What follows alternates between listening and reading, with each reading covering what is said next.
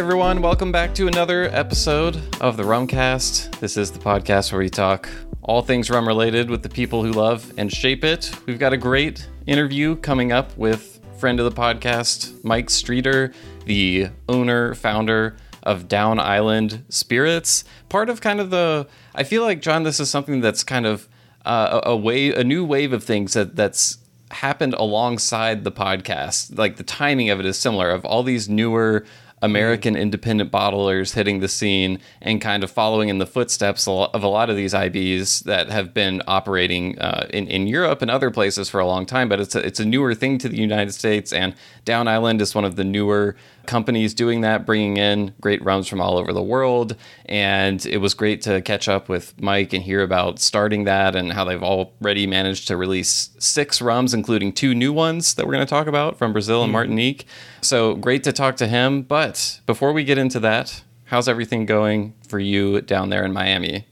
Hey, well, it's good. So, first of all, uh, happy Pi Approximation Day. We are recording this on the 22nd of July. Oh, okay. So, yeah, Wait, I don't know if you, Pi, you were I don't know that. I, I know like March 14th Pi right. Day. I, am not aware of actual Pi Day. Okay. That's, that's the definitive Pi Day. But today is the Pi Approximation Day for for geeks and nerds like me who know that 22 over seven is the you know that's the fractional form right. of pi, right? So yes, you know. I try to avoid doing math. So days that require doing math and fractions, uh, I'm gonna overlook them on the calendar. Um, I, I, I fully admit to uh, being a geek in all ways, and that is one of you them. You didn't have to admit it. it was already there. yeah. well, uh, something else very geeky. I did see Oppenheimer on uh, yesterday. Actually, uh, I don't know if that's geeky. Out. That's I mean that's a pretty big. You know, it's a glo- global blockbuster kind of. Well, I so. haven't finished telling you what I saw. okay. Go which is it. the original 70 millimeter uh, print. I, IMAX 70 millimeter is not available in Miami, otherwise I would have seen that. But so I had to. It settle, is in Nashville. Will, I ha- oh, that's that makes me sad a little bit. I'm waiting. I'm waiting a couple weeks. Congrats. I'm waiting a couple weeks until you know maybe it'll be a little less crowded. But I am gonna go do the IMAX 70 millimeter. I actually you haven't should. seen an IMAX movie since the first Avatar came out, which I believe was in like I don't know, 2011 was... maybe 2010, sometime around there. I feel like it was so, earlier than that even. Yeah. Yeah, it's it's it's been a minute for me. Yeah. Well, I mean, I, uh, I, this is not a movie podcast, so we'll skip right past this. And plus, it's very early on, so we wouldn't want to say no too spoilers. much. But yeah, I, I haven't even think, seen it. Uh, yet. You should see it. Yeah, you should see it. But yes, the uh, the 70 millimeter format is pretty cool, uh, and so yet another way that I guess I am pretty nerdy and geeky. Does it get um, a John Gullah fantastic? Can that be the extent of the review? Does it get a fantastic or not? It does. Okay. It does get okay. a fantastic. Great. All right. And we can talk more maybe in our happy hour if people are interested uh, to hear some more pointed critiques at that point. I'll have to try um, to see it before then. Yeah, I don't know if I'm going to get it in yet, but we'll see. Yeah. You know what I did want to talk about, though, more rum related, uh, yes. is I, I, just came back a few weeks ago from Washington, D.C., uh, mm-hmm. where we took a family trip up there. And of course, no good trip is uh, really ever great until you visit a great rum bar when you're there. Right and for for us, right? And mm-hmm. uh, I was able to go to the Green Zone, which is a really well known rum bar, rum related bar. It's actually a Middle Eastern uh, bar that has yeah. uh, Middle Eastern cuisine, but also mm-hmm. a ton of rum. The owner, uh, Chris Hassaan Francke, uh, mm-hmm. which I believe uh, listens to the podcast as a patron as well, he has put together something that is really, really wonderful there. And I think we even get a mention of that in this interview with Mike because he was talking about it. Maybe that was that might have been post recording. I don't know, but he mentioned he likes the Green Zone as well. A lot of um, fans. It's got a lot of fans out there. Yeah. So what was really cool about it is the DC Rum Rebels group, which is local there. Uh, mm-hmm. Uh, they they have uh, something cool going on that they get to meet uh, every so often and, and work through rums there and and uh, challenge each other with different things that they've uh, bought and mm-hmm, mm-hmm. enjoy together. And they invited me to this little get together at the Green Zone that that night. So there was Chris McPherson, Tim Arling, Kyle Pulford, Jordan Zahner, all there, and we just had a, a raucous, great time pulling out a bunch of rums. And man what a great bar. It, it just the, the rum selection there is obviously phenomenal. Mm-hmm. The drinks that they they serve there, some of which I had never heard of before. Not you know for those of you who listen, I guess to the podcast, know I'm not huge into cocktails, but um, they were really really great cocktails there, and the food. Will I've never had a Middle Eastern cuisine as good as this. wow. It was incredibly High good. praise. Yeah. Yes, incredibly. Like I, I've had a decent amount of you know like Middle Eastern cuisine here mm-hmm. and there. This was the first time where I just was like, "Holy crap!" I, mm-hmm. well, I've been eating like what I feel like must have been the McDonald's version of this uh, before because that was so good. So anybody who gets a chance, long story short, visit the Green Zone when you're in DC. You will not be disappointed. Um, it's always it's always just such a nice free bonus when a great bar also happens to have great food. You know, it's just like totally unexpected. So when that happens, it's like, wow, this is amazing. So that's Yeah. great to hear. Yeah. And, there was one story I wanted to share, Will, with you and with everyone that was kind of interesting and Yeah. related to something that we we did in our past. So we've got this table of everybody where we're just uh, having a good time, eating and drinking and doing our thing, and we're positioned in a in a very crowded uh, place. I mean, there was a lot of people there, which is great, and we were nearby where kind of the bathroom uh, for the, the the place is, mm-hmm. and there's a guy also in the DC Rum Rumbles. His name is Nick, and he's sitting at the chair that is nearby the door into the bathroom. Right. Okay, best seat in the house.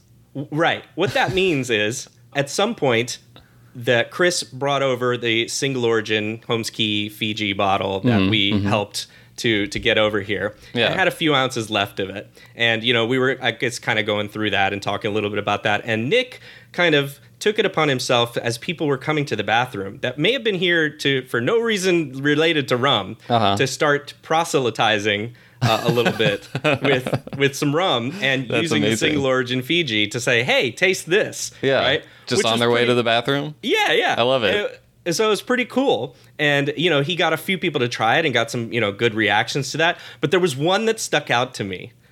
And the guy that was doing this, he said he doesn't usually drink rum. He knows it, you know, he's familiar Right. with it, but he's not a rum drinker. Uh-huh. He tried it and he really enjoyed it. He was like, "This is fantastic." And if I, you know, the same story we've heard a thousand times, Uh, right? uh-huh, oh, if uh-huh. I knew this is how rum was, I would be Yeah. much more interested, right? Yeah. And then as he leaves the bathroom, he comes walking in my direction because they had pointed out that this is the person that helps get this over here, right? Much to my chagrin, right? Yeah. They're like, you know, oh, this guy, you know. Uh-huh. And uh, so he comes and he whispers something in my ear, Will.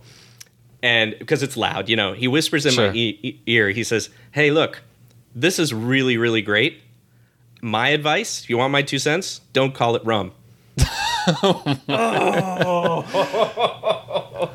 What else would you call it though? Oh, what a what a, a heartbreaker, right? A, A crushing blow. Yeah. Yes, I'm so glad that he liked it. But his takeaway from this was you are going to be more successful not calling that rum because that was the method he chose to see success for that bottle rather than to explore and expand what rum can be. So I Well, just had to share that with you. Will. My Yeah. only critique to the suggestion would be that if you're going to suggest to call it something else, come with an idea of what to call it. Because what you call spirits when you put them in stores dictates where they end up on shelves. And Yeah. if you don't fit neatly into a category, you tend to go to the shelves that no one ever, ever, ever, ever looks at. So while rum may have a long way to go to get the recognition it deserves, I'm still I'm planning the flag. It's a rum, and we're never going to call it anything else. And I'm sure Eric is never going to call it anything else either. I'm pretty sure you're right. Yeah, uh, it's just an interesting take to hear uh, in the midst of all of that greatness that night. So Yeah. we'll, we'll uh, you know, what's been going on with you lately, and uh, how's everything over there?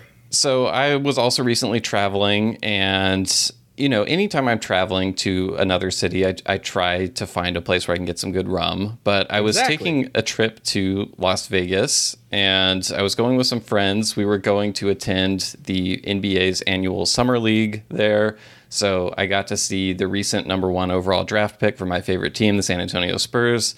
Yes. Victor Wembanyama, the most hyped prospect since LeBron James, seven foot five Frenchman. He's going to completely change the league, but we'll leave that conversation for another day. It was amazing to see that. But while I was there, I know there are some uh, uh, uh, highly recommended uh, rum bars in the Las Vegas area, but I was mostly around the strip. I didn't really have time necessarily to, to go seek out places. So I was just kind of like keeping an eye open for interesting rum opportunities if they so happen to reveal themselves. And you know, John, if you've been to New Orleans, you know there's those little daiquiri, little little like hole in the wall daiquiri station things all over the place, and it's the classic like much reviled version of the hmm. daiquiri that Yeah. rum purists dislike, which is the Right. slushy. Yes. bright red. Uh, I call them pool drinks. Yeah. yeah, it doesn't Yeah. taste anything like rum version of the daiquiris. And I was surprised to see that Las Vegas also has many of those places um, Uh. ar- around the strip and, and stuff like that. But one afternoon, my friends and I were walking through Caesar's Palace, just having successfully uh, blown through some money at the craps table. And Okay. we're going, we're just looking for a place to sit down and relax for a little bit. You know, it's 115 degrees outside. Yeah, You know, we've been up all night. We're, we just want to sit down and chill. And as we're walking through the casino, I see a sign and it says rum bar and it's it has an arrow point telling you which way to go. And now normally like John fluorescent neon like no, ee, see, it wasn't. ee? It wasn't. No? It was Okay, like okay. it was like a gold placard sort of. And here's the thing that really got my attention. It was rum with an H. So R H U M bar. And I was like, oh, oh my okay. god, do they have like a like a a, a rum agricole themed Yeah. Bar in here in Caesar's Palace that I somehow haven't heard about. And so my friends are all starting to sit down. I'm like, hey, like, come on, come on, let's just. I, I, know we're exhausted. I know we just like lost some money, but let's let's go. There might be a cool rum bar here. And so we walk, you know, probably a quarter mile through this casino, and I, I keep following the rum bar signs. I'm explaining to people why, since there's an H, this might be a very Uh-huh, good thing. And then I'm around the corner, only to find that it's the exact same standard frozen Oh, slushy no. daiquiri station. and I was just thinking to letdown. Myself, how who came up with the idea to use rum with an H for this bar? Like, uh, was this was this some kind of mind game? Were they trying to uh, attract you know highbrow rum drinkers and and and and you know trick them? It felt like a bait and switch to me. So, anyway, all that is a long way to say that my rum adventures in Las Vegas were thwarted. I, I as soon as I saw what it was, I, I walked back away. I apologized to my friends, said I'm sorry, this is not what I thought it would be, um, and that was that. But um, Wow. other than that, had a great time. Man, so two stories with uh, really awesome trips, but some slight disappointments with how people are, are still uh, doing rum around here. I guess that makes even what Mike Streeter is doing even more valuable. Yes. Uh, because he is trying to, like we hopefully try to do here on our podcast, Mm-hmm. change perceptions of rum and change how people view it. I am interested to know, like it, like you said, it was just like the SEO game that they were trying to put the H in rum bar, and they were like, let's separate ourselves a little bit, uh, or if you know, it could somehow be a a French background purveyor who still I, I don't up- know. I, I was so disappointed that I didn't even, you know, linger long enough to, to try to make sense of it. Uh, I just Oh, walked away man. dejectedly. But anyway, um, Yeah. I, yeah, it- it's a good point tying it back into what, what Mike is trying to do with Down Island. And uh, we, we were able, he sent us some samples of his two new releases, and we both had a lot of good things to say about them. We, we get into that more in the interview, but we talk a lot about just, you know, it's always an interesting story to hear, you know, the journey someone has in, in starting a rum business like this and the process they go through in selecting the right rums and, you know, how they make those decisions, what they're hoping to do next and all that. And we get into all that and a whole lot more. And Mike's also been, I mean, he's been a, a self professed rum geek for more than 20 years. So he's been in this for a long time, has a great perspective, a, a, a wide ranging lens with which to examine the rum world because he's been in it for so long. So, anyway, with all that said, we'll go ahead and take things over to the interview.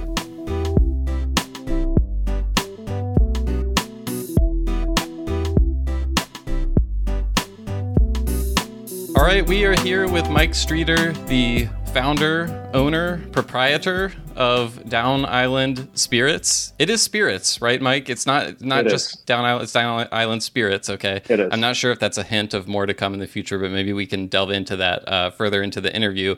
Um, I was thinking earlier today, it's really cool that we're doing this interview now because I remember you might know the timeline a little bit better than me, but I remember it had to be over a year ago that you sent us an email and said that you were working on starting something and we had a phone call and you kind of gave me the the background info on it.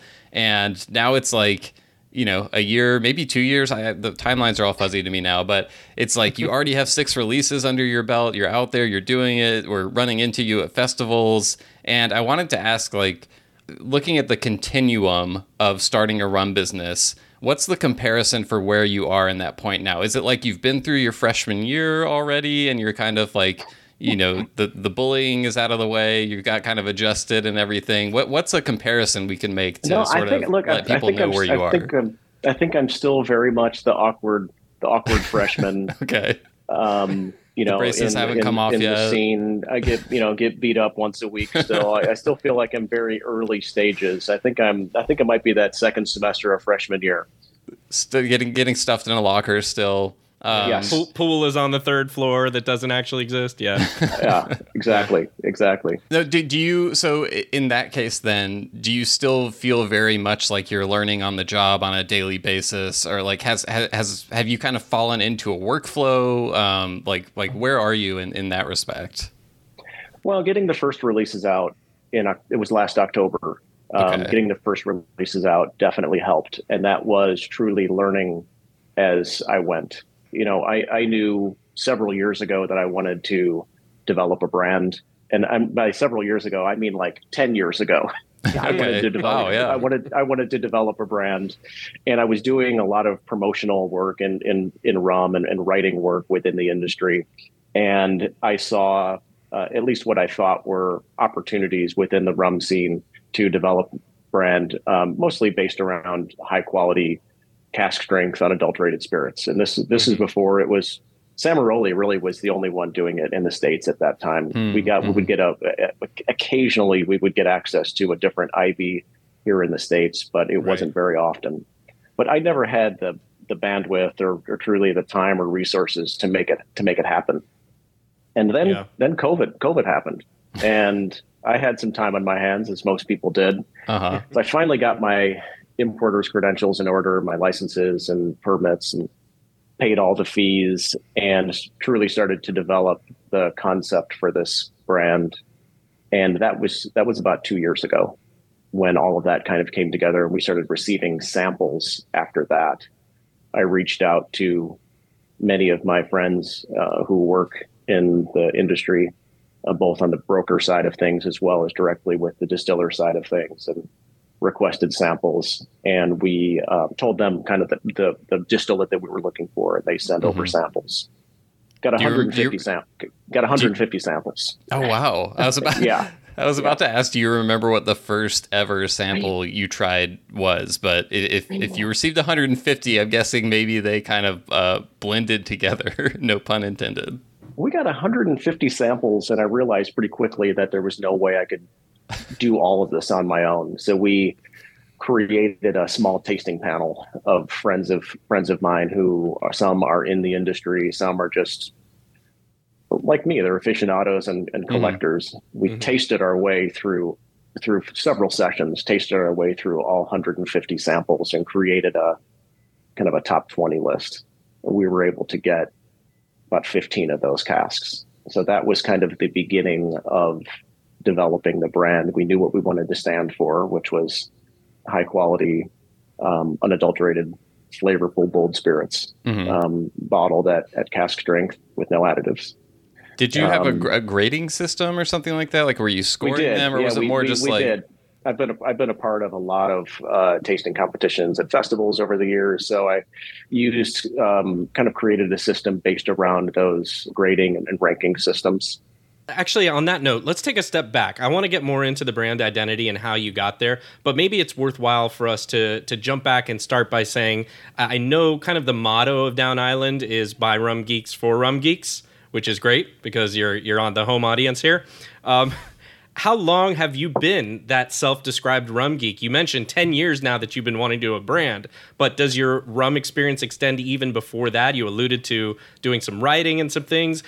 I guess maybe what I'm asking is where did your love of rum first begin?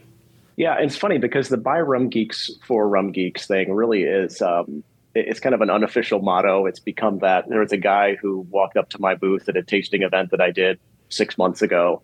We were talking, you know, kind of really specifically about a few of the brands, and he kind of took a step back and he said, "Wow, you're a rum geek, man. This is like buy rum geeks for rum geeks," which it kind of fit. So I There use that in some of our press releases, and I think it's on the website. So uh, whoever that was, um, thank you because people seem to enjoy that.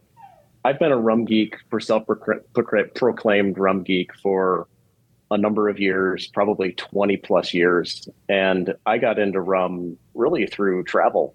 Uh, and I talk about this in some of the tastings that I do. I grew up in Chicago, which is one of the best cities in the world.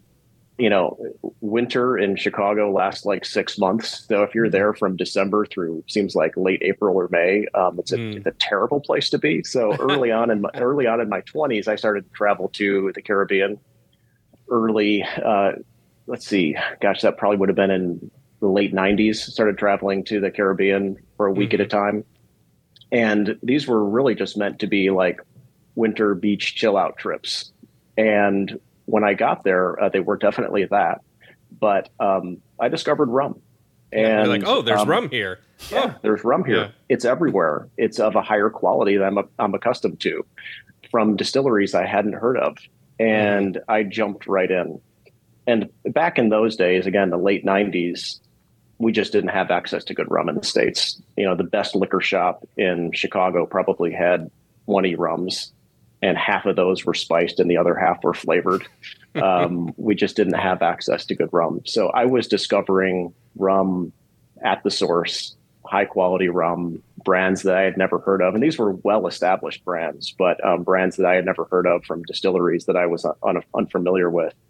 And I started to tour distilleries, try new cocktails, started to interact with people who worked at distilleries and made rum, made a lot of friends and and I've done that ever since. I, I, still think the best way to learn about anything is doing it at source. What's yeah. fun about rum is that you know rum distilleries are cool. Touring rum distilleries and and checking out the distillation process is fun and interesting. And you follow that up with a trip to the tasting room. So um, I'm a strong advocate for if you want to learn about anything, do it at source. And for rum, um, even better because it's a fun experience. And that's yeah travel is really how I got into rum.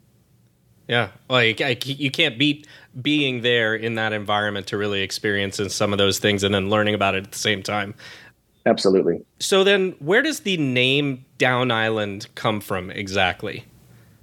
Down Island is just you know a term that we use. John, you should know this. We use the term in, in South Florida. You know, if your friends taking a Stop a playing dumb, John. Going, Come on. going on going on vacation. Down Island is just, you know, where, where are you headed to next week? Oh, Down Island. That just means points south. That means the Caribbean. That means, you know, um, yep. you know, you're you're going to the islands.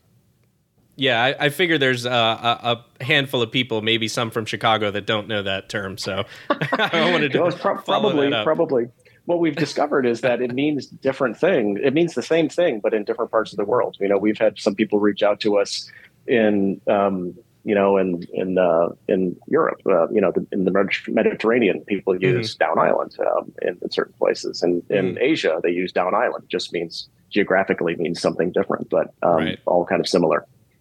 I feel like you know, up here in Tennessee, referring to going down island is not something we do that often, unfortunately for us. Um, but I feel like when you see the name, you kind of inherently get the meaning of it, sort of, you know. So in that yeah, respect. Yeah, I think yeah, it works quite well. Yeah, thank you. I'm glad. I'm happy to hear that. Um, when, when when we think about branding, we hope that it conjures up images of the islands, but not just the islands and palm trees and things like that, but but high quality distillate in this case. Yeah, it's either that or there was a Florida island named Down Island that you live on, and didn't think that was that was the thing. So not yet. You, you were speaking to kind of how long you've been into into the rum world, and I, I know back in the day, um, I'm, I'm not sure if you still update it, update it, but rumconnection.com is your website, correct? Yeah. Yeah. I had I actually, a, um, website that was, that was uh, updated every day for about yeah. 10 years. I, I went um, all the way back because there's there's 33 pages of posts on the page because I wanted to see when it started, and the the very first post was September 23rd, 2008. So wow, um, wow, not quite 20 years ago, but I'm sure you were, you know, uh, that was a step in your rum journey. Your rum journey had mm-hmm. already begun before 2008. So um, one did, thing I did.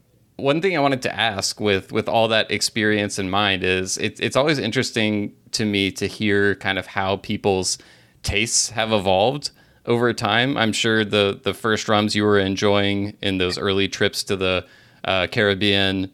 You know, your tastes have probably evolved since then. Um, so, what are some some rums or maybe just rum styles that you enjoy now, or find yourself gravitating more to that maybe you know, 10 or even five years ago, you, you weren't into as much? What's kind of grown on you in recent years? Well, I, I can tell that you've been looking back through the the Rum Connection archives, you know, because we wrote a we wrote a lot about rums that and probably gave a good review to rums that might not necessarily make the cut. No, I was not. I was not looking at it uh, with a critical eye or no judgment or anything like that. Uh, this is a question I love to ask everybody. Yeah. So our tastes, Mike, our tastes, our tastes do change, don't they? Yeah, Mike. If you go back and listen to the first episode of the Rumcast, I'm a little embarrassed at some of the stuff that I talked about then, and that was only two or three years ago, I think. So, you know, we all have our journey. Yeah. I'm I'm much more focused now on cask strength rums, as we as we all are. Um, it's a trend that the industry has taken, or at least our little corner of the industry has taken over the last five ish years, especially here in the states. Mm-hmm. Um, as I mentioned early on, Samaroli was, and maybe Berry Brothers were the only real independent bottlers that you would find in the states on occasion, mm-hmm. and even they were bottled at forty-five, you know, like yeah, forty-five, yeah. Mm-hmm. yeah. yeah. Um, I can remember getting my socks blown off by Demerara '88 by Samaroli, which was a really, really fantastic rum. Mm-hmm. And I found a bottle recently and and popped it open, and it's 90 proof. I, I, thought it was way hotter than that, but it's not. It goes to show you how I think our tastes change. I think the industry have, has changed. We're drinking higher proof spirits now. We're drinking unadulterated spirits. 10 years ago, 12, 15 years ago, what we had access to, what we thought was good rum, oftentimes was dosed heavily with, with sugar and mm-hmm. excessive amounts of color and I think consumers have just become more knowledgeable now, and our tastes in rum reflect that. Did Did you have one of those eye opening? Oh my God, there's additives in this moments yes. as that kind of information was yeah. proliferating yes. across the internet. Yeah, yeah. I think we all had that, you know, that moment where we realized that a lot of the rums we were drinking weren't quite what they were saying they were. Mm-hmm. And, um, you know, we had some help along the way. There were some distillers out there who were, you know, starting to make, make some, make some noise about, um, about these really popular rums in the States that were, you know, that we had access to, at least here in the States, that mm-hmm. were full of additives and not just sugar, but glycerin and, and um, excessive mm-hmm. amounts of color, not to mention mm-hmm. the dodgy age statements and right. flowery backstories so, um, you know, I won't mention any any particular brands, but yes, I remember an experience I was having having a, having a few drinks with a friend who pointed out that a lot of the things that I liked and some of the things that were in my collection were really full of additives, and I should probably do a little bit more research into um, what I was drinking. And how, uh, how did how did the friend broach that with you? Like, was it um was it done delicately, or was it kind of like like like was your reaction to no, it? Oh like, my god, do your research, or, or was it, it was like total, it was total ball busting, um, like in your face, get your shit together type of conversation. and it's, and, it's, frank, it, sound, frankly, it, sounds like it, you you you still you know absorbed it and and, and took it in. It, it didn't. It worked. okay, yeah, yeah, it worked. Um, you know, again, I think that we all have you know a certain responsibility of becoming more knowledgeable consumers. And i certainly went went through that phase. And many people have said it in the past you know um, you know drink what you like but also know what you're drinking. And mm-hmm. uh, and that's that's not necessarily where we always were. Um, you know for in the aficionado enthusiast mm. scene i think we were enjoying a lot of what we had access to. Sure. Um, and now we we have more access to truly remarkable spirits that aren't filled with additives. Yeah. Yeah. Um, yeah, it's just John and I talk a lot about, you know, the kind of the best ways to communicate the whole additives landscape to people who are newer into spirits and how to do it w- in a way that's informative but doesn't turn them off. Um, but we've learned that in some cases, um, bullying does work. Apparently, so I don't, I don't know what not we that do we're with that. But we're not endorsing, we're not endorsing it. Just saying, in this one specific case, it seemed to have worked. Um, yeah. Were you guys active in the? Um, and Will, you probably weren't because you were in middle school or elementary school at the time. But John, maybe you, maybe you were. But were you guys on the you know, pre social media, were you on the Ministry of Rum website at all to experience the on I was you know, not- online community that Ed created. I've gone back No. and looked at some of the older posts, but I, I I, was not the there in real thing. time. It was yeah, it was as- it was great. Uh, it was it was great. It was really um, it was a great source of information, but it was the first experience that any of us had at Rum Community, where there was this message board, and it sounds so ridiculous and antiquated Yeah. now, but it's where it's where we were in how we communicated online. There was a message board. You yeah. Write a question, people would answer. You'd talk Yeah. about your favorite rum. People would give you know give um, you know their opinions, and it was the first experience that we all had as coming together as a as a, Oh, as yeah. a community. Yeah. And It's- there, and we, and I learned a lot from from that site, um, uh, and and from Ed Hamilton about rum and and additives and brands that are known for that, and others that are known for um, higher quality. And it, it helped. It helped a lot. And again, this goes back, you know, 15 plus years ago. Right. It, it's nice that it's also still kind of there and archived. And like Will, I've gone back in and looked at a, a few of those and kind of, there's still good information there and interesting conversations that are archived there that it's pretty interesting to, to kind of work through and see. But, you know, I, I guess it could have been worse, Mike. We could have been on uh, IRC, Internet Relay Chat, or uh, or Instant Messenger, uh, AOL Instant Messenger. I remember those days too. Uh, Hey, So, I, yeah. I, I may not have been on the the rum communities in those days, but I, I was on all of those all of those platforms. Uh, you know, on, on other stuff. You know, growing up in yeah, I grew I grew up in the I, I lived pre-internet era, so I remember when my house got dial up. I remember using AOL. Oh, yeah. Um, I still love. I mean, that's part of what I love about going back to the Ministry of Rum is I it gives me nostalgia for what websites used to be like. Um, so it's really fun that that like corner of the internet is still preserved. Anyway, moving moving on for that, going along with what I was talking about earlier in terms of your you know learning experience as you transition from being a rum enthusiast and, and someone who did do professional work in the rum world but now you're someone who is actively releasing rums of your own. Um, now that you've been at it for a little bit what has been harder about being an independent bottler than you expected? And what if anything has been easier? Uh, You know, it's all difficult to be honest with you. I mean, the spirits industry is highly is highly regulated, uh-huh and you know, I spent 15 years promoting promoting rums and writing for a few dozen different brands. Um, but starting a brand and going through the regulatory system uh, is just confusing as hell. And um, I ended up, you know, getting some help with the process uh, through a, a consultant, and that um, made the process much more streamlined and it and it sped things up. I ended up saving money doing it. So I would say that really nothing has. It's all been difficult. um, I would say the one thing that has been that I would point to directly that's been more difficult than I thought was, you know, our single cask series is is one project that we're working on. We're working on a few different things. Single cask has just been the first to come to market. oh Hmm. okay We're also Okay. we're also working on just so, doing some straight importing work of established brands from a few distilleries that oh that's cool have have never been to never been accessible in the states before. this is music to our Um, ears Yes, it is. And I, and I think you'll love these rums as soon as they get here. Um, but we've been working on this for a year so far, maybe a little more than that. And if you are working with a distillery that has never released any distillate in the states before, you have to get an FDA approval for that particular distillery, which complicates the process in Mhm. um, in in a lot of ways, and it has slowed things down.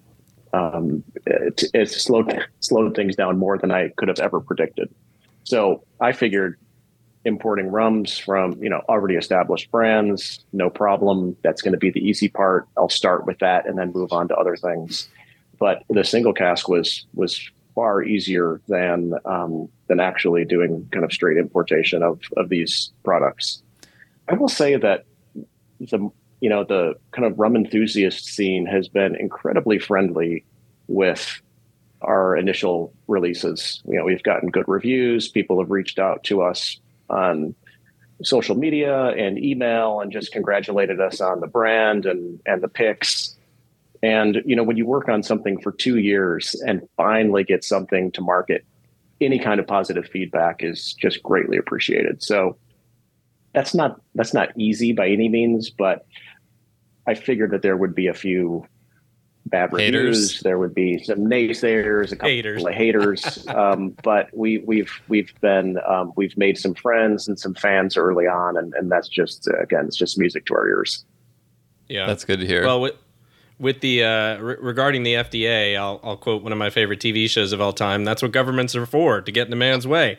Um, and I'll leave that at that. But what is that? um, Is that the West Wing? Firefly? Come on, guy. come on, Bill. Sorry, I don't know. I've never seen the West Wing, but it just uh, it was about government, so I just guessed. Good, good guess. We're both Aaron Sorkin fans, so um, Am I an Aaron Okay. Sorkin fan? I believe you are because we talked about this before. Did yeah. we? Yeah, we talked. I'm trying to about, think of what uh, Aaron Sorkin projects I might. Um, what did he do? The, the Social Network was a good movie. Mike, by the way, this is the divergence that you don't hear when we edited it out in these. Let's do it. But Keep it going. but, yeah, Aaron Sorkin. We talked about the West Wing. We talked about Sports Night, and we talked about um, the one with Jeff Daniels. the problem is I uh, never watched any of those shows, so I, there's no way I expressed myself as a fan of them because I haven't watched. What West about the Social Network? Uh, the, so that was a good movie, yeah. But I, That's you know, Aaron I, I wouldn't. Disc- I know it was Aaron Sorkin, but I wouldn't. You know, I, it's. I'm not a. I don't have his IMDb memorized by heart, so I don't know if I would go. But yeah, great, great film, The Social Network. Okay, back back to the subject here, um, Mike. So I remember vividly when you first came to market with your first four releases, and I remember seeing all four of these together and thinking, "Holy cow! You know, this guy. Uh, there's no in between here. He, you're you're going for it." And uh, really excited by that because I, I imagine you know most IBs they probably just see with one release and see how that goes, and you're coming to market with no less than four, and one of which is a 21 year old Barbados rum from Foursquare. So it really was you know kind of surprising and like wow this is going to be really you know interesting to get into. It wasn't a typical I- I- Foursquare either. Right. um, did did you begin with the vision of releasing the four rums at once like that, or did that evolve into your strategy? You know, I, was just curious to see how did that all work itself out. we were going to launch with the Barbados 2011, the Hampden, and the Worthy, and then we got access to the 20 year pot still rum from Foursquare, and we so we added that to the mix because we knew it would sell well, and of the of our you know like I said of our top 20 list, we were able to get about 15 casks. Some are unknowns, some are known. Some are from distilleries that are from countries that you know from from countries that we've never received rums from before, from distilleries that have never been accessible in the states. Others are from well-known distilleries like Foursquare and, and Hampden and, and Worthy Park. Mhm. So we launched with those distilleries because they're well-known, they're well-respected, and we knew that there would be some name recognition there. Because Down Island Spirits didn't mean anything, but we knew that this these rums would be highly sought after. And then to add a highly unusual rum like uh, a 20 year pot still Foursquare to the mix, we knew that it would sell well and it actually sold out really quickly. So it was just kind of a business decision. We were going to launch with three. We added the fourth rum um, because we knew it would sell well and, and there were other casks out there. So we wanted to, we wanted to get it to market while we could before it was, um, you know, be- before there was a surplus of it.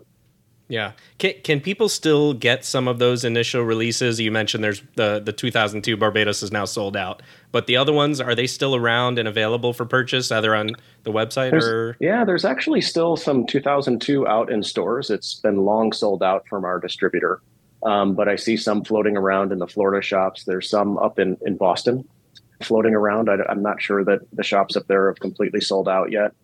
And there's still a case left at the shop that handles our e commerce. So you can actually go to Down Island Spirits and order the 2002 downislandspirits.com click the you know click the buy now page and it'll come up with all of the rums that are available and there still should be four or five bottles left of the 2002 directly from the site but it, but they've all been long sold out from the Mhm. actual distributor Yeah. No, that that was that was great to see. And I actually at the risk of sounding like this is sponsored content, which is it is it is not. Um, the experience because I ordered that bottle of the the 2002 Foursquare from your website, and the experience of being able to do that was really great and something that I value highly as a rum consumer in Tennessee that doesn't always have access to all the the the great new releases. So yeah, so kudos to you for getting that up and running. I know it's not the easiest of things to get an online store like that together. So it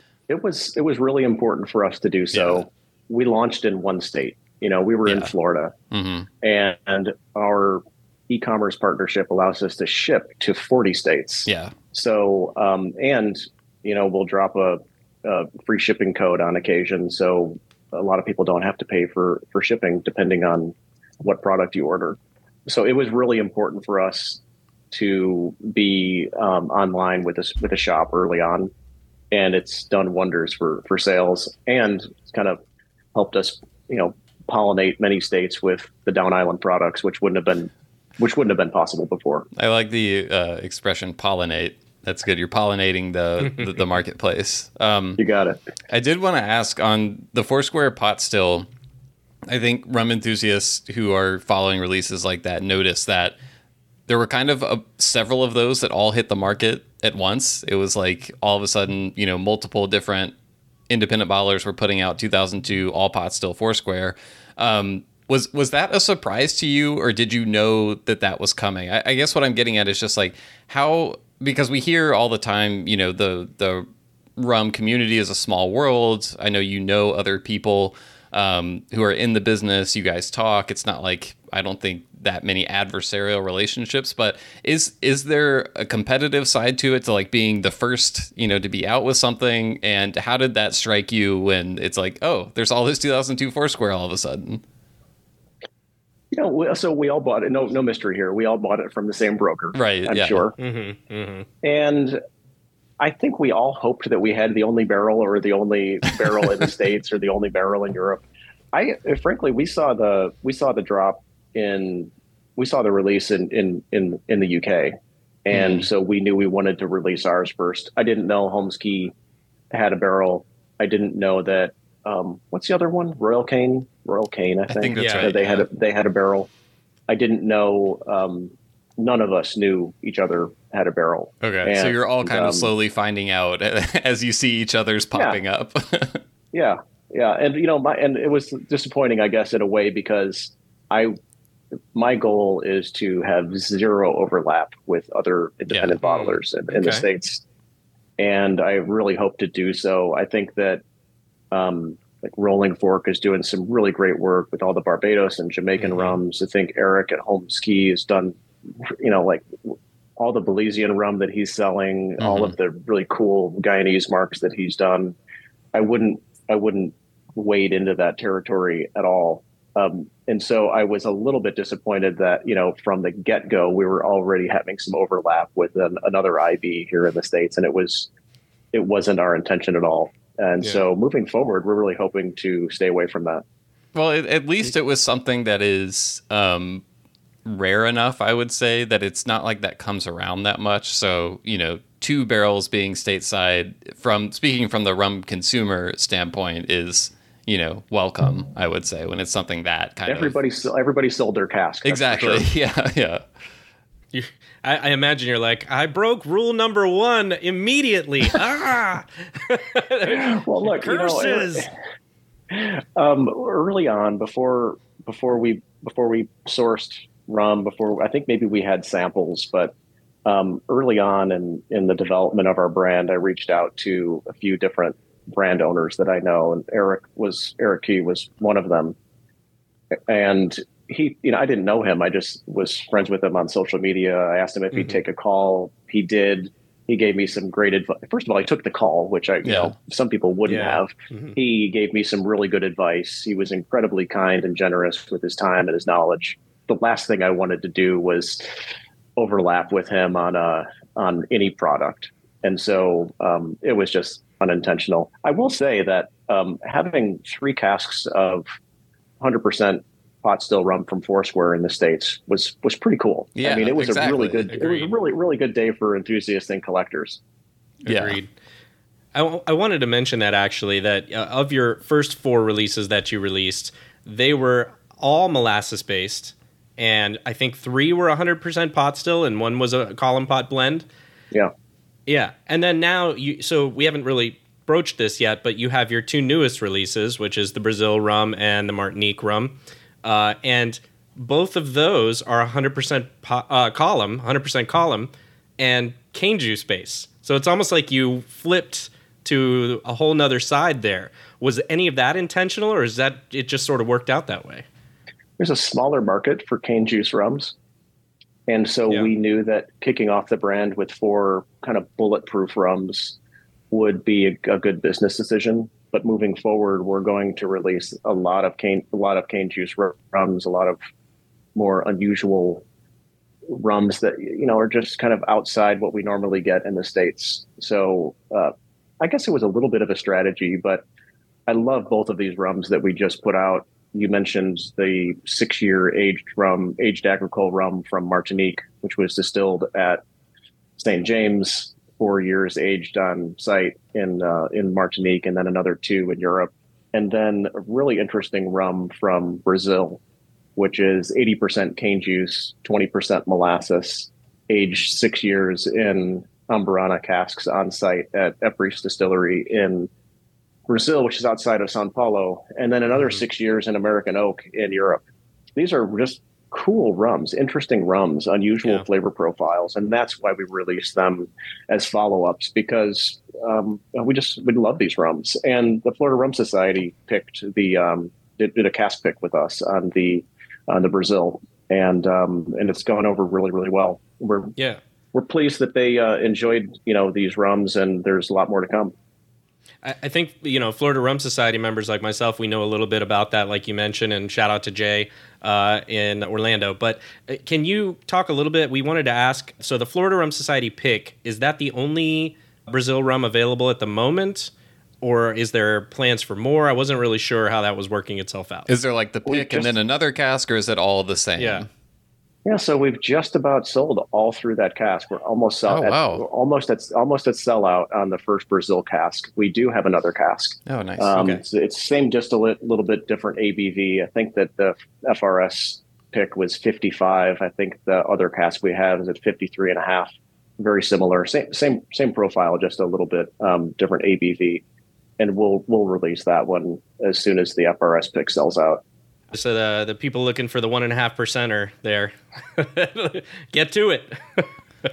yeah, uh, we're. I mean, we're we're expanding our distribution. So about four months ago, we expanded to Massachusetts, which has been a great market for us. We're um, furthering expansion into New York and California later this summer and early fall. It's hard to put a date on these things, um, but it's important for us to have more than than one cask of um, some of these rums, which have become really really popular. And so I think that we'll move forward with, um, depending on demand, um, we'll move forward accordingly with uh, with the number of casks we purchase. Can Can I ask you one more thing about that before we move on, which is when you're buying multiple casks as an IB, is your goal to have them be very similar in profile so that everybody gets a similar experience there or it doesn't really matter if it's you know it, it, it one cask can be very different from the other one and it kind of is what it is so we're getting a lot of requests for cask picks and i think having the same flavor profile between five casks is probably not the not the right decision to make there. I think that people are looking for unique, they're looking for interesting, they're looking for mm. bold. And so I think we'll have different profiles represented, even if it's from the same distillery, even if it's the same mark. Um, different cask finishing, for example, on a few of the different casks. So I think we'll do both. I think it really depends on demand. I, I wanted to ask about the Epris distillery in Brazil because I think it it might be more familiar with fans of European IBs, as there have been a number of Euro releases featuring their rum. Um, this, I, I do think this is the first one I can recall seeing in, in the U.S. at least in, in recent years.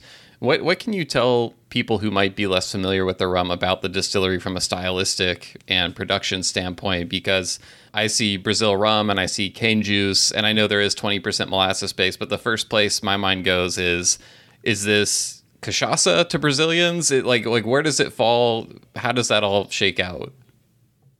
So Epris is a big distillery, like I said, outside of Sao Paulo. They've been around since the 1950s, mostly as a, a contract distillery, although they do have some of their own products. And I mean, they've made rum for Bacardi, for example, but Right. they also have Hmm. their have had their their own brands.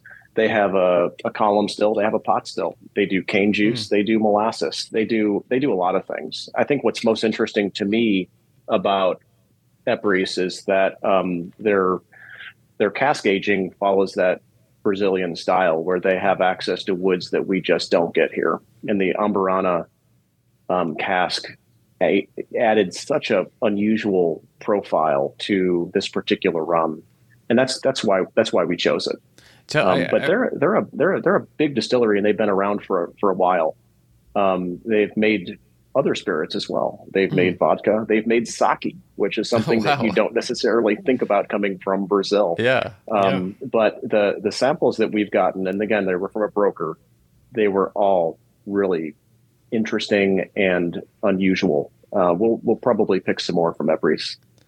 Yeah, you, you mentioned the Amburana wood. Um, this one spent six years, so the first half of its life, I believe, in, in Amburana wood. Um, for those who haven't experienced an Amburana, you know, aged rum, how do you describe the effect that that has on rum?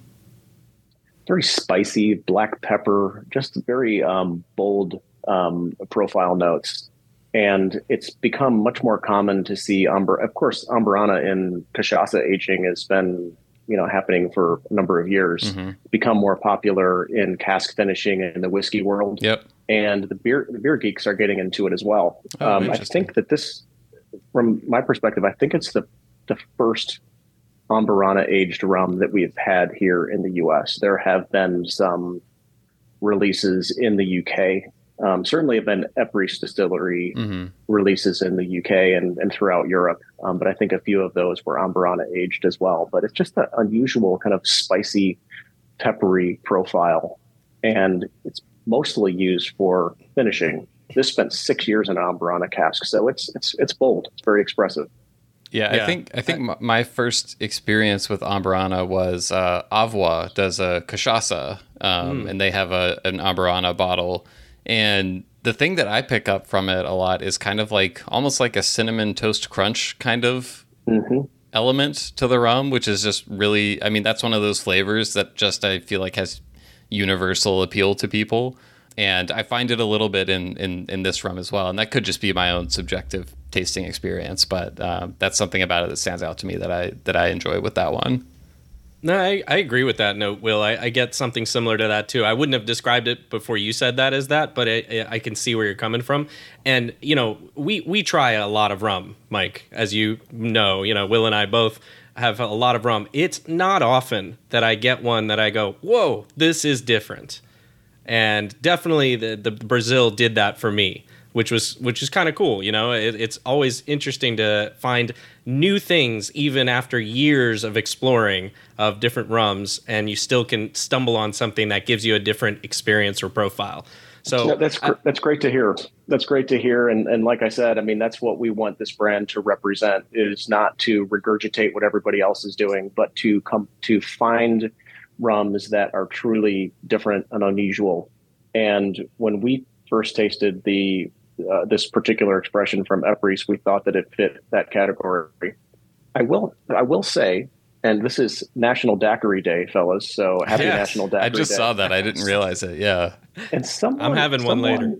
Someone on Instagram posted a few weeks ago that they tried the new Down Island Brazil in an in a daiquiri, and that it was out of sight. I bet it's really good. And, and I didn't think that that could possibly be true, but it is. Um, it makes a great daiquiri, and I would recommend it to to you guys. Give it a try. Um, that that just subtle amburana note in in the actual cocktail once it's mixed is uh, it just adds a new element to uh, to a very common drink, and um, it's uh, it's worth trying.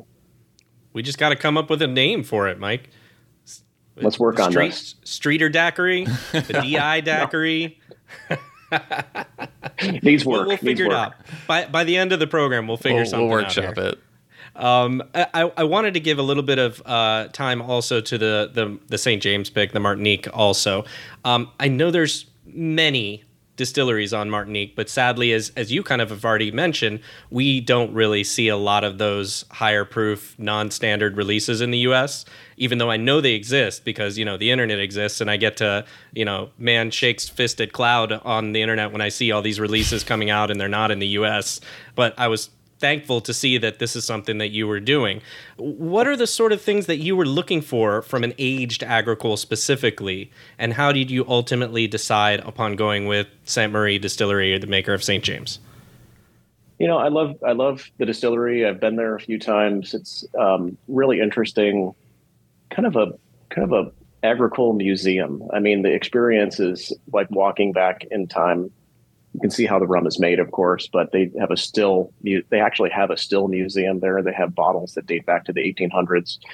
Um, but the rum itself has been one that I just have have enjoyed so many times over over the years. St. James is actually the first aged agricole that I ever um, that I ever tried here in the states. Back in must be almost 20 years ago, there was um, an expression called hors and I think yes. that's like extra old or very old in, in French. My French is horrible, but um, you're in good company. This is the this, this is the same mark. I think that that was a two to four year blend. This mm. is a six, but it's absolutely unquestionably the same mark. And when we tasted this, we knew that it was something that we wanted to bottle. And um, again, I think it's just an interesting distillery I love their products. I don't think we get enough of them here in the states, although that has improved over the past couple of years. But mm-hmm. you know, we're just we're just happy to be able to get this cask. Yeah, I agree. I think I've said that back on the program a, a few times as well. Like, I, I, think I might have yelled at Will at some point just out of frustration of not having this. So I was very, very excited to see this uh, being brought, and uh, it's it's a really fantastic pick as well. St. James has this kind of familiar.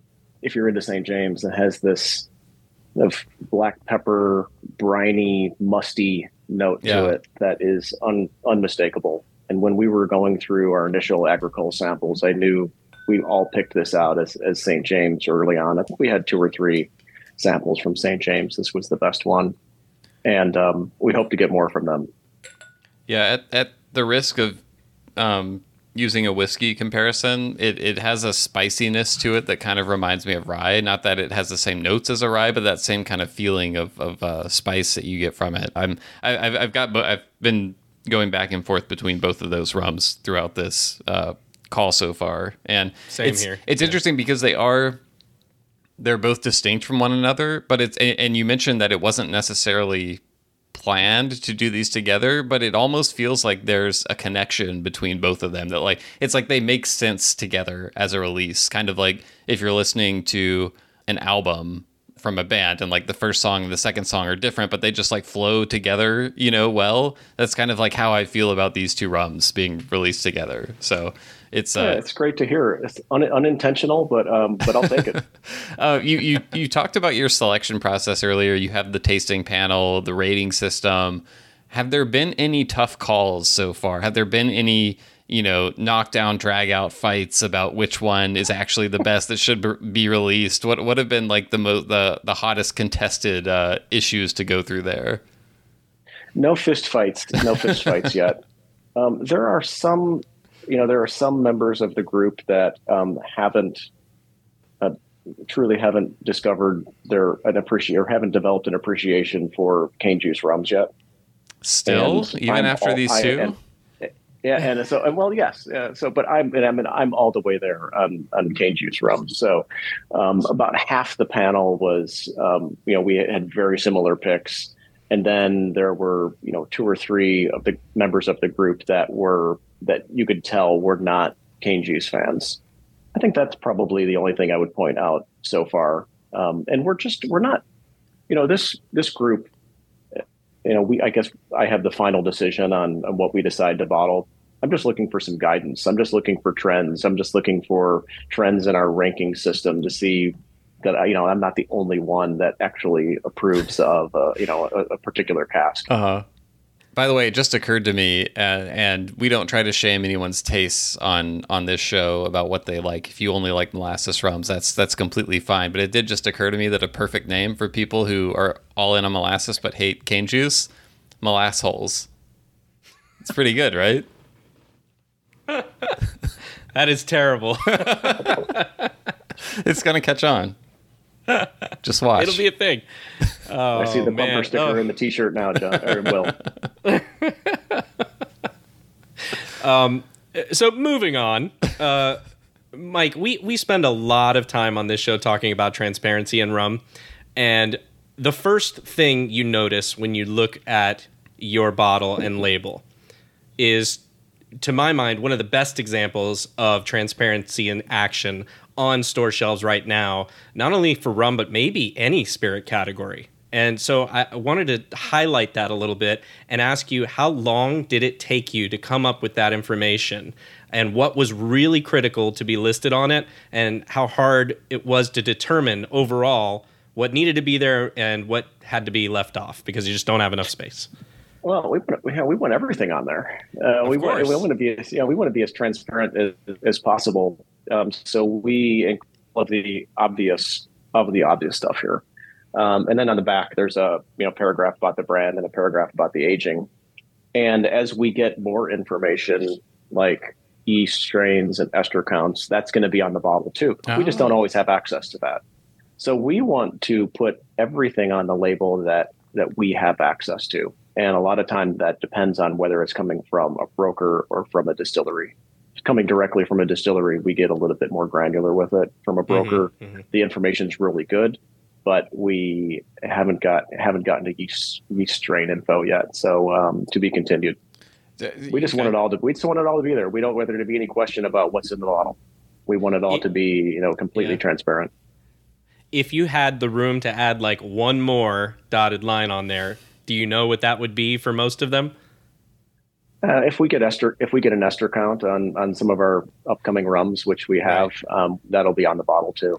Our, So it's then- funny the, the the woman who designs our label is just you know she's had it because you know she I mean she's had it with us. Um, Too much we, text. You know, made a lot of changes, made a lot of requests, and right now, um, from her opinion, there's enough here.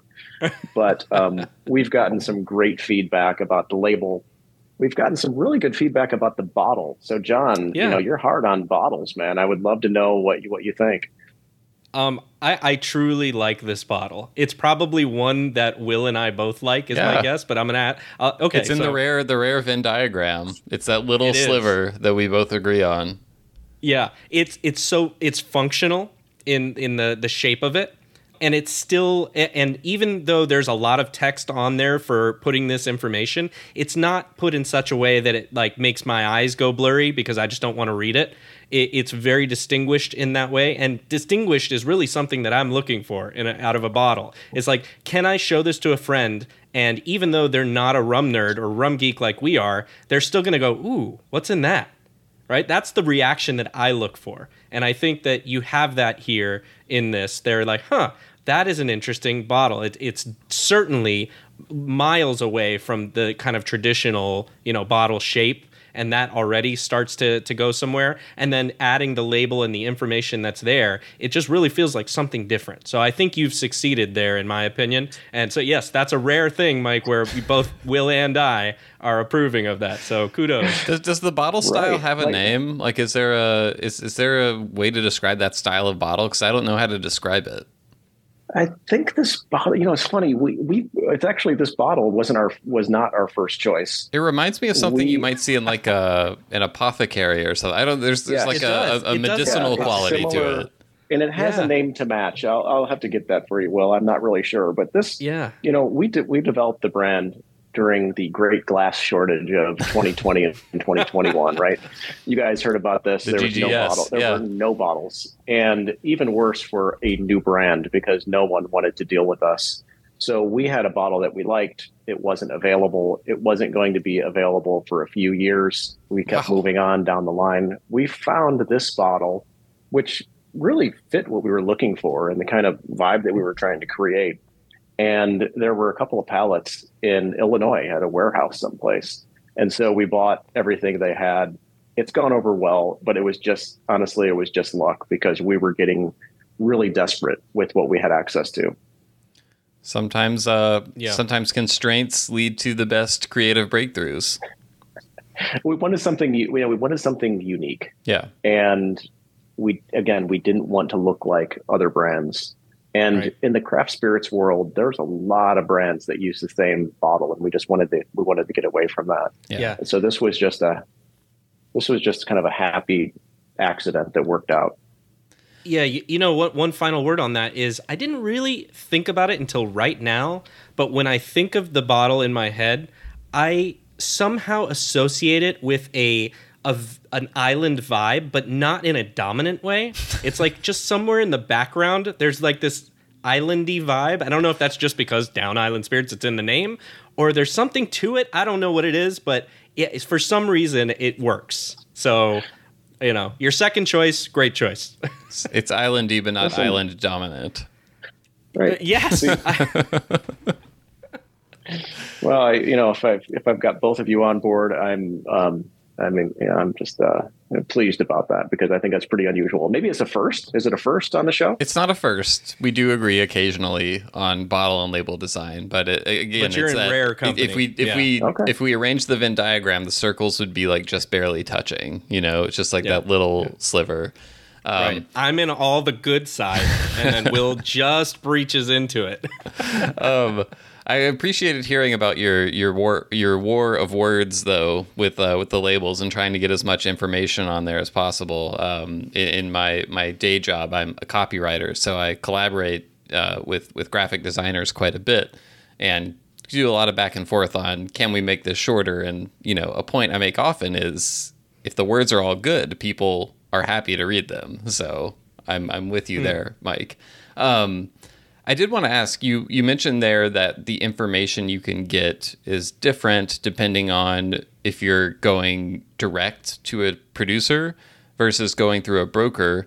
What what has that process been like for you? I, I know um, when when new IBs are getting started, a lot of times they're relying mostly on brokers, and then over time they develop because because I think getting stuff direct from the source sometimes it takes a little more time. You have to develop the relationship. You have to go there. You have to meet the people, shake the hands, all, all that stuff. Um, but you've been traveling for quite a bit and going on distillery tours. What, what was that process like? Like how how much are you have you done that's direct with um, a producer, and how different is that experience versus going through one of the brokers? we haven't released anything directly purchased that we've purchased directly Okay. from a distillery yet. These these are both these are all from brokers, and that you know we've I've reached out to a lot of distilleries. Um, it, oftentimes where I have connections, Mhm. and you know nobody wants to sell me five casks. it's a, it's just a nuisance at that point. They Uh-huh. don't want to sell me a thousand liters. Um, they want to sell a, a tanker Right. and so Yeah. it, it is it's it's it is challenging but we just took possession of some rums from a distillery so i Mm. mean it's it's possible and i think the smaller the distillery is probably the more likely they are to to work with us because it does a few things i mean it it's revenue for them Mhm. but it also gets their their brand out there Right. maybe to a market where they're currently not represented and i think that that's probably good for everybody especially when they're when they're a startup as well Mhm. One other thing is talking about the details on on the label and the the descriptions you have on the website. I read these very closely, um, not because I'm trying to like catch people in falsehoods or anything, but just because you know it's it's it's what I do. Um, I've noticed that some of your releases are explicitly described as cask strength, while others don't ha- don't have cask strength, you know, written anywhere about them. And I just wanted to ask, like, how do you determine final bottle proofing? Is it a case by case basis, or have you sometimes just not had the option of doing cask strength, or is everything cask strength and just sometimes it gets described that way and sometimes it doesn't? It's all cask strength. Okay. Uh, all of our current releases are cask strength.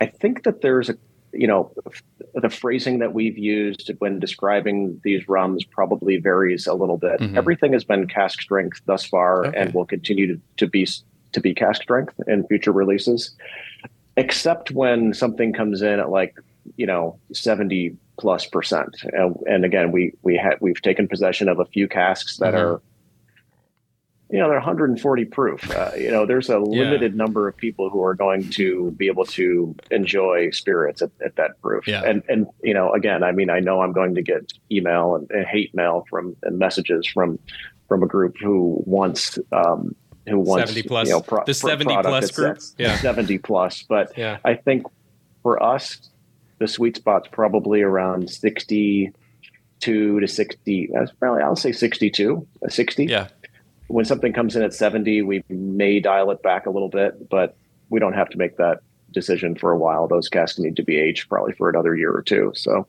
um, everything right now is cask strength.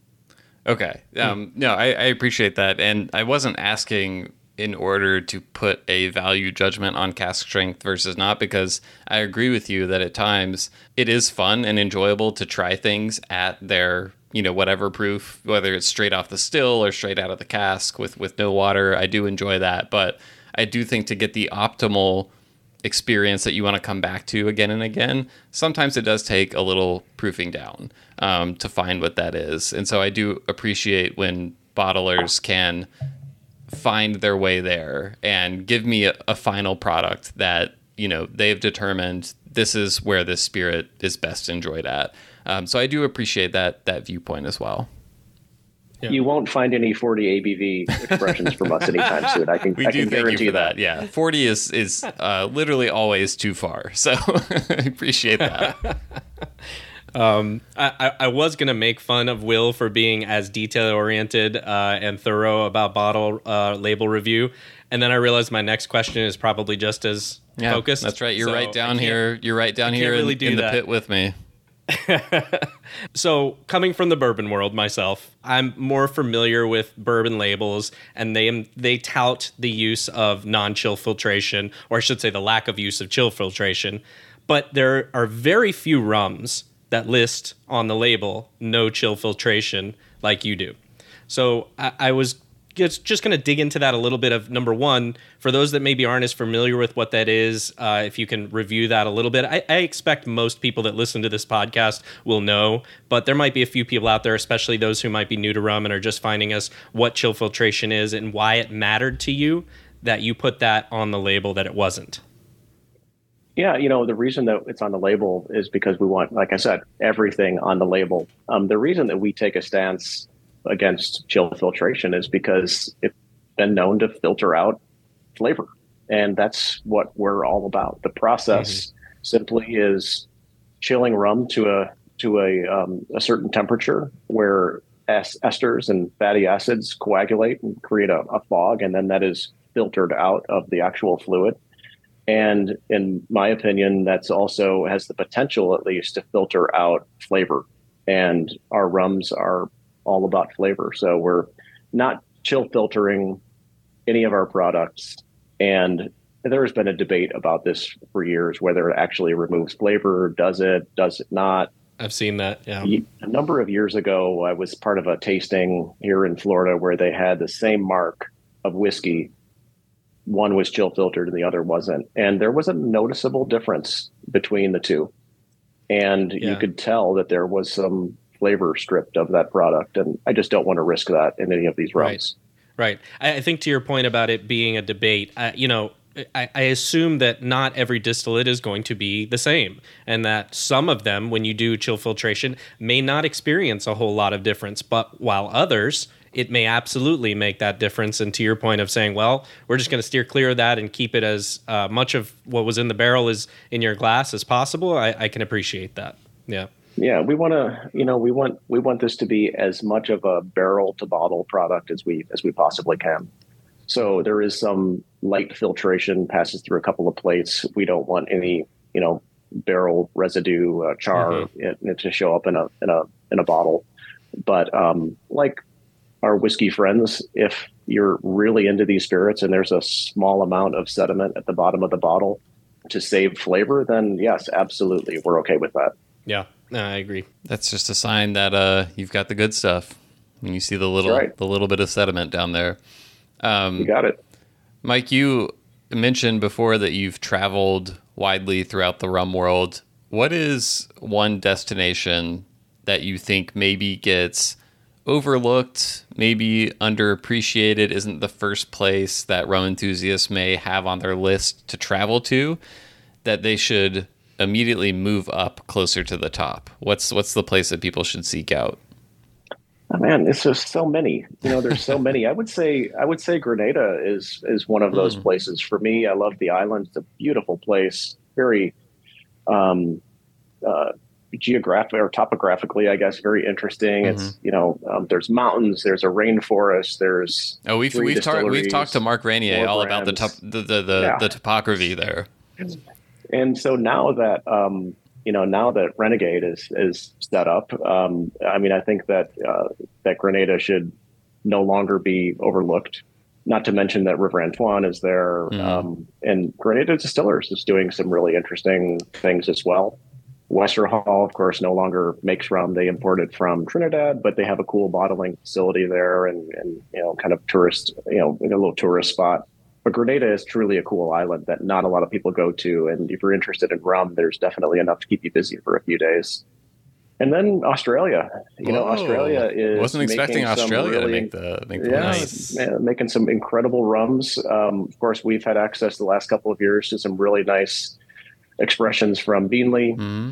But there are. How you even said 50, it right. John, John and I have been uh, uh, courteously corrected on our, our pronunciation of, of, of Beenleigh. Uh, maybe I got it right there. Maybe I didn't. But you, you nailed it. Yeah, you did. But there are 50 plus rum, dis- rum distil- or distilleries making rum yeah. in Australia now. And we've had others that um, are absolutely incredible. So I think Australia is one of those destinations that you know should be in. If you could make it, do it. And um, and there's a lot of a lot of rum once you get there.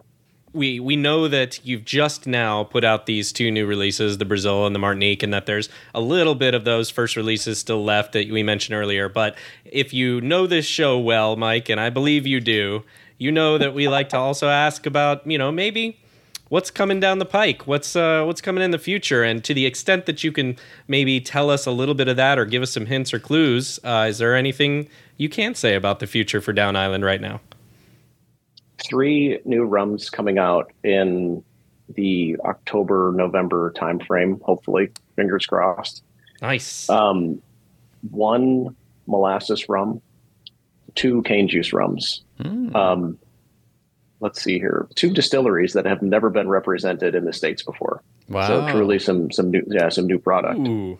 Okay, is yeah, it is really music great. to my ears? So. Is there any? Does does that just focus on single cask releases, or are you also including the importing yes. that you're doing? No, that's just single cask. Okay. Is there any? I haven't put wow. a time frame on. I haven't put it for time frame on the. I've given up on a time frame for the importing. Um, those those get here when they get here. Okay. I, I that's just for the single cask series. I, I respect your right to withhold information here. I understand. Um, is, Can we play twenty questions? Uh, yeah, I, I, I no. just want to ask a few a few non-revealing questions. Um, is there any overlap between what you're planning to import and any of these three single cask releases? No. Okay. Okay. Nice. Can you tell us the most common language that is spoken uh, in the countries where these distilleries are that you plan on importing? Um, no is an acceptable answer if you need to. uh, I say three, three different languages. Oh, okay, okay. Yeah, you you answered languages. it while also telling me nothing, which I respect. There. there you go. Right. Um, Does it start with A through Z? no. yes. Yes. It sounds like we have a lot to look forward to, which is uh, which is really exciting. But um, yeah, we'll we'll put up links where people can can check out the Down Island website. Um, all the information that is on the bottles is available there for people to see as well, which I always appreciate. But Mike, before we go, as I'm sure you all know, we have a final segment on the show called the Rapid Fire Round that needs no inter- introduction. Yes. For Speaking you. Speaking of excitement. Um, and and this is one of the times, by the way, I've, I've mentioned this on the show before that sometimes I see these questions from John. Most of the time, I give them a once over. Um, I haven't looked at these at all, so I don't I don't know what's coming other than the the standard questions. But uh, so so I'm looking forward to hearing these as well. So, Mike, you Yeah, have no idea. Will hasn't reviewed these. We Nope. could be w- in weird territory here This in a minute. non non chill filtered uh, Non-chill filtered. non chill filtered Rapid rapid, fire. fire. segment. non-will filtered rapid fire. you missed that was. There right you go. Mm-hmm. there for you to take it. All right.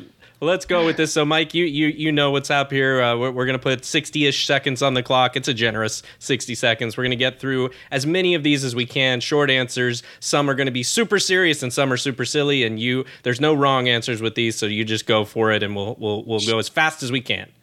Let's do it. Will. All right. All right. I've got- I heard that. He said, "Let's do it." Yeah. That was consent. That was I've got 60 seconds and go. All right. Neater on the rocks. Neat. Column, pot, or blend. Pot. Aged or unaged. Aged. And molasses or cane juice. I think you answered this one. Cane juice. Yep. Ooh, not okay. not a molass You're- hole. See? It's catching on. Your favorite hobby not related to rum. Uh, travel. Okay, well, that makes sense. I mean, yeah, you nailed that one too. Um, I couldn't help but note that Down Island's brand is technically Down Island Spirits. Will, I think you mentioned it in the intro. did. Does that mean that there might be more than strictly rum in your future? It will likely be just rum. Honestly, we chose Down Island Spirits because of a dona- domain name and a trademark issue. Okay, all love right. love, love That's- hearing the unvarnished reason. Exactly. You got it. Practical. practical answer. All right. Speaking of practical, you know, we do something here on the Rumcast as a free service. We offer free marketing advice. And although by Rum Geeks for Rum Geeks is pretty good, as we said, I've got some other taglines here that I think for Down Island you should really consider. So these are some free ones. We're going to go through three of these real quick. You ready? You just give me the yay, nay, or Thumbs up or your thumbs down. is. Yeah. Okay. Okay. All right. The first one. At Down Island, we know what's up with great rum. Eh, halfway. okay, okay. Um, this one's a little bit more niche, but we're gonna go with it. I don't know for you community fans out there, the TV show. Uh, Mike Streeter, your last name Streeter. Is it? How about Down Island? We're streets ahead of the competition. Eh, not so much. Give it a Ah, thumb- okay. Thumbs down. The community fans Thumbs aren't gonna like that one. I'm just saying. All right, how about this last one? Down Island. We don't make the rum you buy. We just bottle and label it better. Uh, I'm, I'm, I'm going to go halfway on that one too. I appreciate the creativity. So no winners, no winners in this. Back I to the think you drawing had board, to, John. though. Yeah, right. I think but you no had to losers, go that way. But no losers. Okay. So, All right. That's excellent. I'll take it. Um, what's your Grail rum distillery right now? oh man. Um, you know, I'll have to get back to you on that one. I'm not sure because I'm. But it's good. listen, I'm, I'm I'm close. I'm close. Oh, he's close to it. Ah, I'm okay. close to my Okay. Grail distillery. So you can for- neither for- confirm nor deny at this time, is what you're telling Ah. me. Oh, it'd be too you'll- big of a you'll be hint. the- you'll be look. You'll be the first to know. I don't want to let anything excellent. out of. I don't want to. I don't want to give my give my uh, you know future releases away. Yeah. You know, the whole strategy of this is we try to catch you in between these other innocuous questions. So, Right. you know, you did really good. Yeah. Okay. As a fellow Floridian, Mike, what Florida college football team is the best and why is it the University of Miami? I'm, I'm going with Miami. I'm going with Miami. I don't, I don't look, man. Oh, wise. I, I don't. I don't even know why. Just because I think I'll get some, you know, some kudos from you. you. he saw the 30 he saw the 30 for 30 on ESPN. That's right. Yeah, exactly. Right. That's the It- it reason. is a very wise choice of you. Um, is it true? I heard that you know all of yours are limited bottlings here. Is it true that you've personally kissed every single bottle before it leaves your warehouse, and that you consider each one precious? And that is, that is true. That is true. Excellent. We won't ask where you kissed it on the bottle. That will remain a mystery. But uh, it's good to know that each one is precious, like we said. All right, your favorite person to share a bottle of great rum with, other than us, of course. My favorite person to drink with is Bahama Bob Leonard from Key West, Florida. He'd be a great. He'd be a great guest for you guys. Um, I think I saw so him I'll- I'll pop tell up you. on rumconnection.com a few times over the years. He probably Ah. did. He's a good good friend, great rum enthusiast, and a great drinker. Nice. Uh, all right. And finally, every rum you've bottled at Down Island so far has actually come from an island, except one Brazil. So Right. I want you to be honest. How long did you lie awake at night wrestling with that fact? Uh, you know what? I probably will lose some sleep over tonight, but this is the first time. I mean, yeah, it, it, shouldn't it be called like down continent or down mainland? I guess you could it's, say it's true. It's a, it's, it's true, a new yeah. it's a new it's a line extension on the brand. Um, anyway, My that brand- that my is branding is branding is off already. that is time on on that note. Um, It was a very generous one minute. A very generous, you. yeah. That Oh, puts me at, yes. Hopefully, that puts me at the top of the leaderboard. Mike's like, how You did how, well. You did how well. Mike's like, did you have to rake me over the coals for that long? we do that for we do that for you- everyone, Mike. Yeah, yeah. We we just edit it down, you know, a little bit. Uh, and you had the right answer with University of Miami, so we'll be gracious in that. I, I will Excellent. say, um, in some of the feedback we've gotten, the only thing I can think of in terms of feedback about the rapid fire that we've gotten over the years has been from people saying make it longer. So like, I think maybe that's where maybe that's where the generous sixty seconds comes from. it's great. I love the I love the rapid fire, man. It's fun. All right. Well, well, On that Yeah, go ahead, note, anything I know we talked about, you know, um, the origin, what's out there now. We talked a little bit about what's to come in the future. Is there anything we didn't get to that you want people to know before we wrap up? Oh, you know, I think I would just say thank you to anyone who's shown any interest in this brand as a startup. Like I said, there's a lot of legwork, a lot of checks being written for a couple of years before products actually come out. So to get to get some feedback, to get positive feedback or negative um, from people who have purchased bottles, like I said, we've made a lot of fans and, and friends early on. Thank you to everyone who's shown interest, and keep an eye on our socials for upcoming releases. And if you have any questions, please reach out to us on, on social media, through our website. If you're interested in purchasing our bottles, they're available in select stores throughout Florida, now in Massachusetts, soon come to New York and California, and always on downislandspirits.com. But just thanks to everybody who's shown interest early on. It's been uh, it's been a great 10 months so far. Yeah, well, it's great to hear that, and we'll put links up where people can check out all of that stuff. But um, John, I know I'm. I, I'm assuming we're both really looking forward to seeing what's coming next. Um, so many hints were dropped throughout here, including I, I've got to know what the Grail Distillery is now. So when I, I actually I don't want you to tell us which one it is. I want to see the releases, and then I want to try to pick out which maybe it's, Yeah, maybe it'll be that's a great obvious, but I, I want the opportunity. Or let's have some drinks, and I'll probably you know tell you after after after a few rums. Let's do that. Yeah. Um, Deal. You guys start driving north, and I'll start driving south, and and we'll we'll meet somewhere in the middle of Georgia, probably. But uh, yeah, thank, thanks again, Mike, for taking the time to stop by. Thanks, guys. It was fun.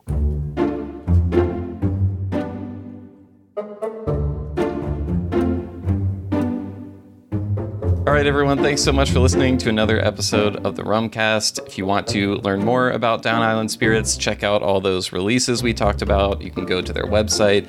It's in the show notes. You can find that there. And hey, if you've tried any of these releases, would love to hear your thoughts on them. Feel free to send us an email at host at rumcast.com. That's H O S T at rumcast.com. Or you can reach out to us via social media. John, where can they find us there? Yeah, at the Rumcast on Instagram, Facebook, or Twitter. And you can find us on any of those platforms. We will post uh, the episode when it is live, and we will follow up with uh, any comments or uh, DMs if you want to let us know what's going on with your rum journey or any questions you might have, whether it's from this interview or in general for rum. We're always happy to, to reach back out and talk with you on those things. Uh, Are we on threads yet, John?